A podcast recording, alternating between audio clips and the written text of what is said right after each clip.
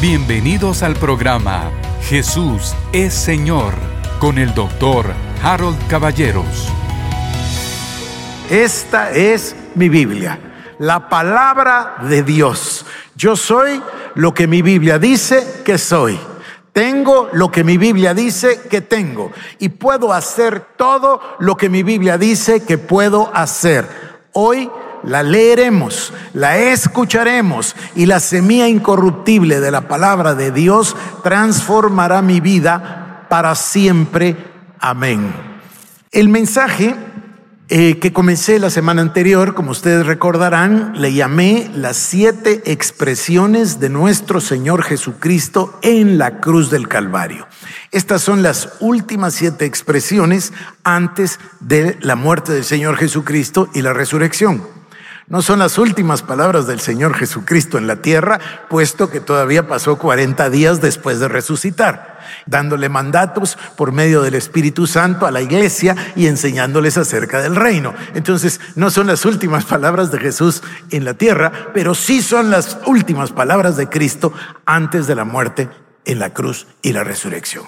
Por eso le llamo siete expresiones del Señor Jesucristo en la cruz del Calvario. Aquí vamos, la primera. Ya, ya sé que avanzamos hasta la cuatro eh, la semana anterior, pero permítanme recapitular. La primera, la expresión del perdón. Jesús decía, está Lucas 23, 34, y Jesús decía, Padre, perdónalos porque no saben lo que hacen. Hablamos de dos temas en este sentido. Número uno, la expresión del amor ilimitado de Dios, el amor incondicional de Dios. Jesucristo cumplió todo lo que se había profetizado para su sacrificio y dentro de lo que se había hablado dijo, Él no responderá a sus a, las personas que lo, que lo llevaron a la cruz y realmente terminaron con su vida. No contestó a nadie, se quedó silencioso. Sin embargo, con el único con el que sí habla es con el Padre y expresa esta frase, Señor, perdónalos porque no saben lo que hacen. Número uno, el amor y el perdón. Nos enseña a vivir en perdón hasta el último instante, el instante de la cruz. Pero luego dice, asevera, que ellos no saben lo que están haciendo. Y es que no tenían el entendimiento, recuerdan ustedes, ellos eran expertos, los fariseos, los doctores de la ley, los príncipes de la iglesia, como se les decía, el sumo sacerdote y su compañía, eran expertos en el Antiguo Testamento, pero estaba velado, no veían que Él era el Mesías, no supieron reconocerlo. Y Él dice, perdónalos, porque no saben lo que hacen. Además había ya dicho el Señor, se lo dijo a Pedro, perdón, y a sus discípulos, que había de cumplirse la escritura. Es decir, él sabía que esto iba a suceder porque él mismo es el logos, él mismo es el verbo. Entonces él sabía que la, que la palabra debía cumplirse. Sin embargo, dice, no saben lo que hacen. Y ya les dije la semana anterior, pero repito ahora, cuando Pedro se pone de pie el día de Pentecostés, cuando desciende el Espíritu Santo y se, y se posa como lenguas repartidas de fuego sobre todos los que estaban ahí sentados y ellos comienzan a hablar en otras lenguas, la gente se burla y dice, estos están llenos de mosto, estos están, eh, eh, eh, se emborracharon y Pedro se levanta y dice, no, no, no, no, no, hermanos, escuchen esto, ellos no están ebrios como ustedes suponen porque es apenas la, la hora, ¿qué dice? Tercera o novena, no me recuerdo, del día, es decir, las nueve de la mañana, sino que esto es lo que profetizó o anticipó el profeta Joel. Y toma la escritura y la describe delante de ellos. Y les dice, porque ustedes son ignorantes, porque no reconocieron al Señor, porque no lo pudieron ver en la escritura y se salvan tres mil gentes ese día. Tres mil se añadieron, tres mil fueron salvos. Esa es la respuesta a la oración del Señor Jesucristo. Perdónalos porque no saben lo que hacen, porque están ignorantes.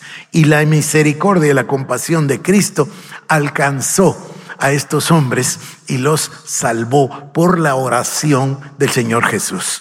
La siguiente expresión, la número dos, ah, bueno, y me gustaría enfatizar esto que, les compartí la semana anterior.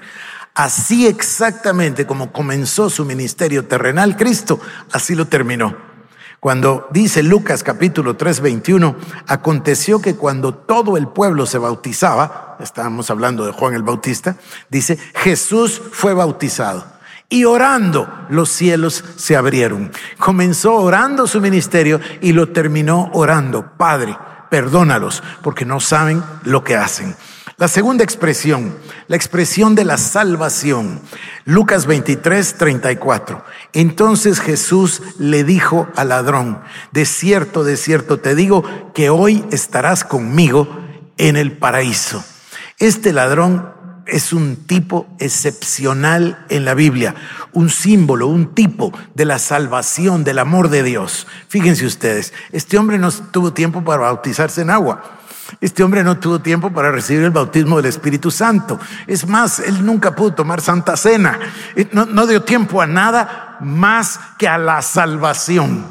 Cristo Jesús atendió a su oración de él, a su súplica de él, y él también él entendió que Jesús era el Cristo y le dijo, cuando estés en tu reino, no te olvides de mí cuando estés en tu reino. No sabemos, yo les insinué a ustedes que seguramente debe haber visto la cabeza de Jesús y arriba de la cabeza de Jesús el letrero que decía rey de los judíos. Recuerdan, es posible que por eso él haya dicho, este verdaderamente es el rey de los judíos. Ya había reconocido delante del otro ladrón diciendo, nosotros sí somos culpables, pero este nada hizo. En fin, este es un estudio lindo Aquí se lo vamos a recomendar al pastor Juan Carlos, que le gusta ese tema. Es un estudio lindo sobre la elección, la gracia irresistible, la elección incondicional. Cómo Dios puso sus ojos en él, el Espíritu Santo lo inspiró, él le pidió a Jesús y Jesús le concedió la salvación. Es, hermosísimo esto. Es la expresión de la salvación para todos aquellos que creen que Jesús es el Hijo de Dios, que vino en la carne, que padeció en la cruz y que fue resucitado. Y los que los creemos y los que lo creemos con todo nuestro corazón, la palabra nos asegura, hemos llegado a ser hijos de Dios, herederos de Dios, coherederos con Cristo Jesús. Nos ha, dado, nos ha sido dado el espíritu de adopción por el cual podemos clamar a Padre y tener acceso al trono de la gracia para buscar socorro, para buscar favor, para buscar solución a nuestras necesidades. Bendito sea el nombre de Jesús. La tercera la tercera expresión es la expresión del afecto la expresión del afecto hacia su madre. Recuerdan ustedes Juan 19, 26, 27. Cuando Jesús vio a su madre y al discípulo a quien él amaba, que estaba presente, dijo a su madre, mujer, he ahí a tu hijo. Después dijo al discípulo, eh, he ahí a tu madre. Y desde aquella hora el discípulo la recibió en su casa el cumplimiento del mandamiento de honrar padre y madre, la expresión del afecto, la expresión, eso se suele decir en el, en el lenguaje moderno, cerrar círculos. ¿Se dan cuenta? Cerró el círculo y dejó protegida a María y el discípulo amado que lo entendió, dice, desde ese mismo día la recibió en su casa. Eh, esta expresión de Dios de Dios eh, a través de Cristo o de Cristo. En realidad, Cristo es el Dios hombre, ¿no? Jesucristo. Esta expresión del afecto nos muestra que el Señor Jesús, aún en el último momento, miren, voy a insistir, no había hablado con todos sus detractores, no les respondió a nadie, ni a Pilato, ni a Herodes, ni a nadie, pero sí habla con Dios y ahora le habla a su madre y le habla al discípulo que amaba. Y esa expresión es la expresión del, eh, del afecto. Yo me parece que ya les leí Lucas 1, 26 al 38, cuando Jesús fue presentado en el templo y Simeón, ya, ya lo leí, ya me recordé, y Simeón le dio este mensaje a María y a José con el niño. Y como Simeón dijo, gracias Padre porque me has dado la dicha de ver al Redentor, de ver la salvación. Y después se dirigió a sus padres y les habló, les profetizó, y dentro de ello dice, a María, una espada traspasará tu alma y se cumplió la palabra como se cumplen todas las palabras de Dios y se cumplió la palabra porque realmente imaginen lo que ella sintió ese día de ver a su hijo, después de haberle visto tres años con ese ministerio sobrenatural extraordinario, con esa comunión con el Padre de la cual ella es testiga desde que era un niño y fueron al templo y él se quedó con los eh, doctores de la ley y le dijo, me es necesario a mí ocuparme de los asuntos de mi Padre, ¿recuerdan? Y ahora es traspasada su alma. No, no, no voy a repetirlo. Lo leí en Lucas capítulo 2, versos 21 al 29 y 31 al 35. Y luego, por supuesto, en Éxodo, el, el mandamiento en Éxodo 20 de honrar padre y madre. Número 4, la expresión de la angustia, de la agonía. Este es el momento supremo del sacrificio. Este es el momento más solemne de toda la Biblia y por ende de toda la creación. Cuando Él dice en Mateo 27, 46, Dios mío, Dios mío, ¿por qué me has abandonado? Este es el tema de la muerte espiritual. El Señor Jesucristo no tenía por qué morir espiritualmente, puesto que no tenía pecado. Era imprescindible que Cristo naciese de una virgen porque está científicamente comprobado que, por cierto, yo no creí que, ustedes necesitaran esos argumentos, así que los ignoré. Pero está científicamente comprobado que el espermatozoide es el que brinda al óvulo femenino la sangre. Y la sangre tiene el pecado, conduce el pecado. Entonces no podía haber sangre o vida de parte de José, porque José era un descendiente de Adán y por eso el Espíritu Santo vino sobre María, así dice, ¿no? La cubrió con su sombra y el Espíritu Santo hizo concebir a María a Cristo y Cristo es el que no conoció pecado. Entonces, su sangre era perfecta, su sangre es perfecta y no, no contaminada por ser humano, se dan cuenta, sino que sangre que provenía de Dios similar, ¿saben qué? A la de Adán, similar a la de Adán antes de la caída. Entonces Cristo Jesús, que no conoció pecado, no podía morir. Por eso la Biblia en el libro de Isaías habla, ah, me voy a recordar ahorita el pasaje, versículo 9, eh, pero déjenme acordarme del capítulo, Dios Todopoderoso habla de las muertes. ¿Y por qué dice muertes?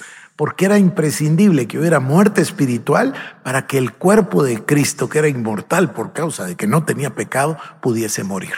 Y por eso él va al Getsemaní y, y, ora tres veces si esta copa, si es posible que pase de mí, porque él tenía enfrente de él la copa de la ira de Dios por causa del pecado de toda la humanidad. Imaginen eso. Pero, pero me imagino que Cristo no estaba pensando en los clavos, ni estaba pensando en la corona de espinas, ni estaba pensando en el dolor de la cruz o de la muerte física. Él estaba pensando que en la eternidad jamás se habían separado el Padre, el Hijo y el Espíritu Santo.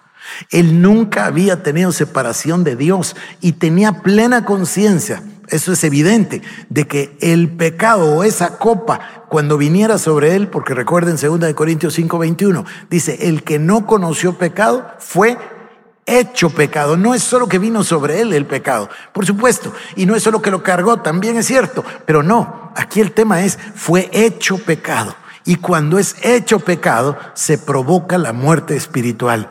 A mí me, ya, se los he dicho cómo me impresiona que Dios lo quebrantó, así dice. ¿Por qué? Porque Él llevó el pecado de toda la humanidad y Dios no soporta el pecado. Entonces se produjo esta separación y el Señor expresa y dice, Dios mío, Dios mío, ¿por qué me has abandonado? Yo me imagino que yo les leí a ustedes la semana pasada los salmos y les mostré el desamparo que significa la muerte espiritual. Por eso les decía también, el ser humano tiene un vacío existencial, siempre.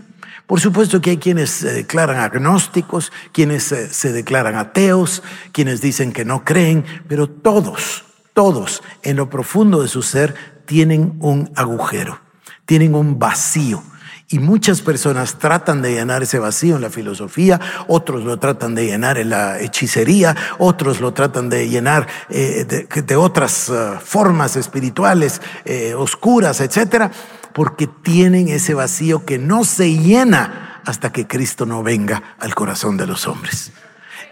Esto es o se debe a que el ser humano, miren, escúchenme por favor, el ser humano fue creado con un propósito supremo. Yo entiendo que alguno me diría, ah, para servir a Dios. Eh, también, pero no es el propósito supremo. Entonces, para eh, ser ministro y llevar a otros al Evangelio también, pero no es el supremo. ¿Cuál es el objetivo supremo de Dios? No nuestro, de Dios, para crear al ser humano. La comunión.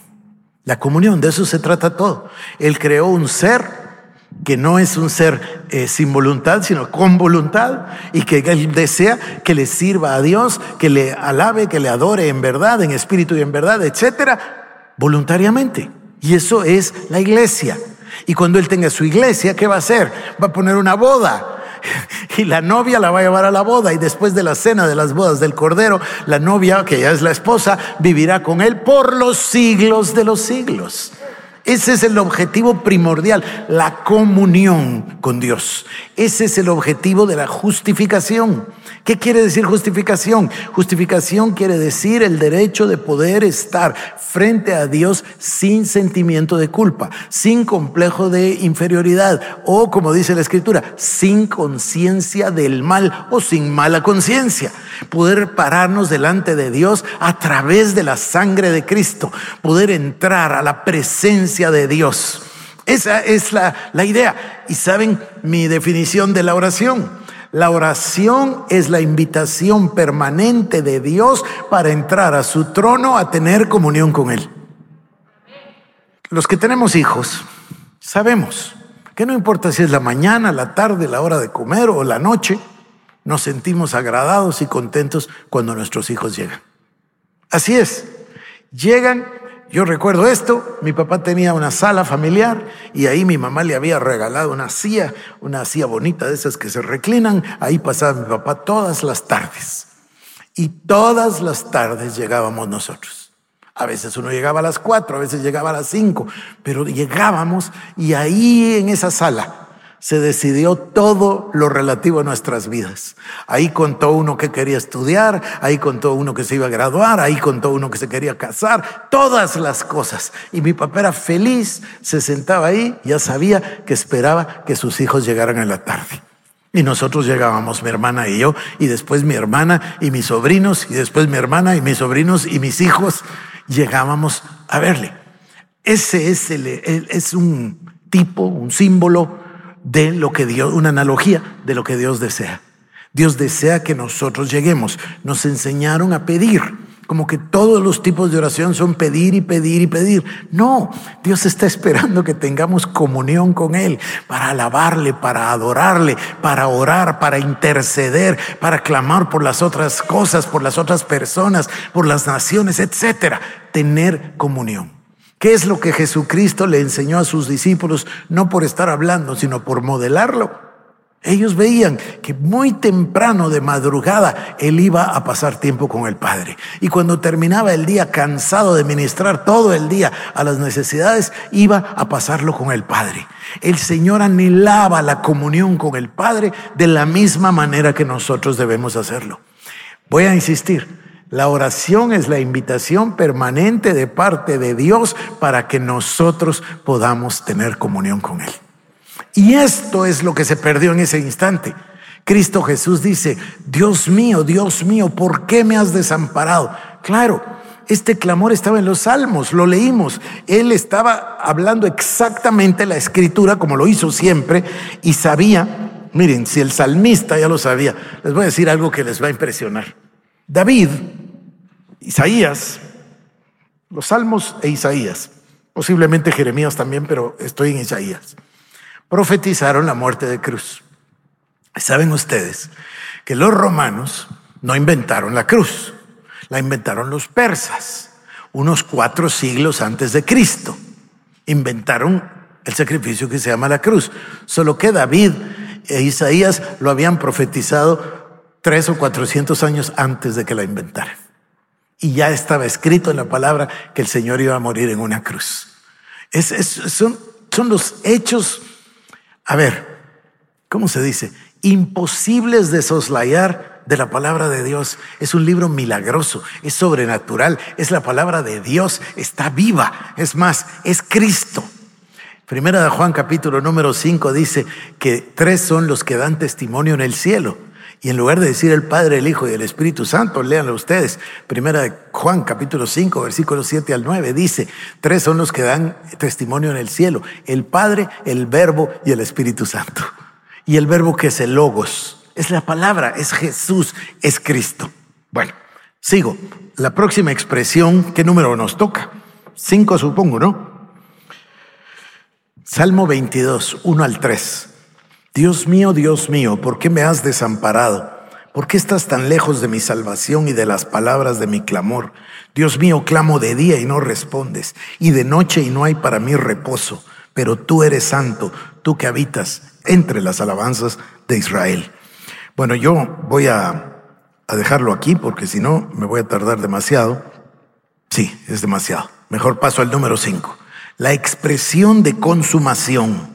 La expresión del dolor, la expresión del sufrimiento. Juan 19, 28 al 29. Juan capítulo 19, versos 28 y 29. Después de esto, sabiendo Jesús que ya todo estaba consumado, dijo para que la escritura se cumpliese, tengo sed. Y estaba ahí una vasija llena de vinagre. Entonces ellos empaparon en vinagre una esponja y poniéndola en un hisopo, se la acercaron a la boca. Fíjese, cuando Jesús supo que ya todo estaba consumado, ya había venido el pecado sobre él, ya él había clamado a Dios, Dios mío, Dios mío, ¿por qué me has desamparado? Todavía se preocupa de cumplir la palabra y pide agua y le dan vinagre. Pero dice, cuando todo estuvo consumado, dijo, para que la escritura se cumpliese, tengo sed, y le acercaron el vinagre. Voy a leerles el Salmo 69 y voy a leer varios versículos del 1 al 4, el 7 y el 8, el 14. Dice, Sálvame, oh Dios, porque las aguas han entrado hasta el alma. Estoy hundido en cieno profundo donde no puedo hacer pie. He venido a abismos de aguas y la corriente me ha anegado. Cansado estoy de llamar, mi garganta se ha enronquecido. Han desfallecido mis ojos esperando a mi Dios se han aumentado más que los cabellos de mi cabeza, los que me aborrecen sin causa. Se han hecho poderosos mis enemigos, los que me destruyen sin tener por qué. Y he de pagar lo que no robé, porque por amor de ti he sufrido afrenta. Confusión ha cubierto mi rostro. Extraño he sido para mis hermanos y desconocido para los hijos de mi madre. Sácame del lodo y no sea yo sumergido. Sea yo libertado de los que me aborrecen y de lo profundo de las aguas. No me anegue la corriente de las aguas, ni me trague el abismo, ni el pozo cierre sobre mí su boca. Respóndeme Jehová, porque benigna es tu misericordia. Mírame conforme a la multitud de tus piedades. No escondas de tu siervo tu rostro porque estoy angustiado. Apresúrate, óyeme, acércate a mi alma, redímela, líbrame a causa de mis enemigos. Tú sabes mi afrenta, mi confusión y mi oprobio. Delante de ti están todos mis adversarios. El escarnio ha quebrantado mi corazón y estoy acongojado. Esperé quien se compadeciese de mí y no lo hubo, y consoladores y ninguno hallé. Me pusieron además hiel por comida y en mi sed me dieron a beber vinagre. Salmo número 69. ¿Se dan cuenta de la descripción tan perfecta del sacrificio de Cristo? Esto fue el programa Jesús es Señor con el doctor Harold Caballeros. Si quieres más información, búscanos en nuestras redes sociales como Iglesia El Shaddai Guatemala